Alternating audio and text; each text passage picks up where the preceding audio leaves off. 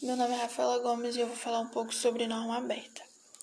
Define-se como norma aberta aquela que apresenta definição ampla, que permite ao seu leitor realizar interpretação de grande amplitude.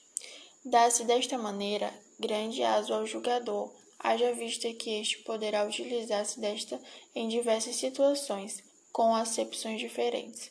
Para enriquecer a pesquisa, é de bom grado que sejam apresentados alguns julgados com tais definições.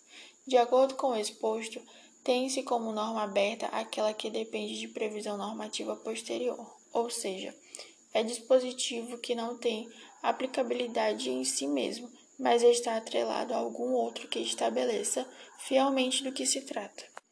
O emprego de conceitos jurídicos amplos e normas abertas pelo legislador importa em difíceis situações para o intérprete e julgador de modo que poderá acarretar decisões aparentemente legais e completamente dissonantes entre si.